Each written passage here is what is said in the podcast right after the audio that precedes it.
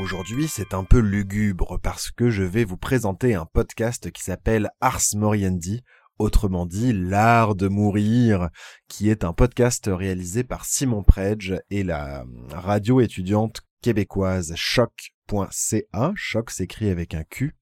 C'est un super podcast qui fait partie des podcasts pour lesquels j'ai décidé de commencer le studio Flamboyance. Euh, et particulièrement avec cet épisode dans la boîte, qui est l'épisode 16, je crois, c'est-à-dire que c'est un peu vieux, euh, mais qui traite de deux histoires assez dingues, dont une que je connaissais assez bien. Euh, il y a d'abord l'histoire de l'enlèvement de Colin Stan, qui est une histoire vraiment dingue dont j'avais entendu parler en termes de faits divers. Et puis, ça traite aussi de l'histoire de Caspar Hauser, qui est un étrange, une étrange personne retrouvée en Autriche il y a très très longtemps, il me semble que c'est en Autriche, qui avait disparu, on sait pas qui c'est, on a plein de soupçons, mais bref, c'est une histoire vraiment dingue et que je connaissais assez bien. Euh, et je vous recommande du coup chaleureusement ce, podcast, c'est un peu glauque et en plus... Euh, Simon a une tendance à, habiller ça de manière un peu euh, comme comme si on présentait un, cabinet de curiosité du 19e siècle avec pas mal de références en latin. Ça se termine toujours par euh, Memento Mori euh, ou des choses comme ça. Il y a des acteurs également qui personnifient une partie des, des, personnages, des histoires qui sont racontées.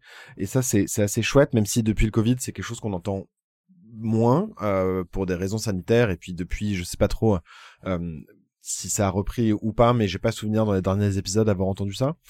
Euh, quoi qu'il en soit, c'est vraiment un podcast à ambiance qui est d'excellente qualité et que je vous recommande fort chaleureusement. Maintenant, je vais vous laisser écouter la première minute de l'épisode. En tout cas, vous le trouverez comme d'habitude sur toutes les plateformes d'écoute.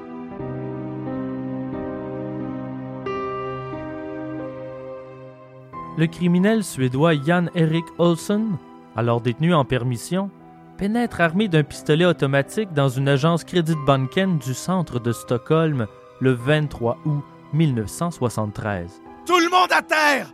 C'est un hold-up! La police débarque sur les lieux. À leur arrivée, Olson tire dans la main de l'un d'eux et force le second à s'asseoir sur une chaise et lui ordonne de chanter quelque chose. Sans réfléchir, il choisit I'm a poor lonesome cowboy. Olson prend quatre employés en otage et commence à faire ses demandes. Il ordonne la libération de son ancien compagnon de cellule, le braqueur Clark Olofsson, 3 millions de dollars, quelques armes à feu, une veste par balle et une voiture. Son ex-compagnon de cellule est libéré et il le rejoint à la banque.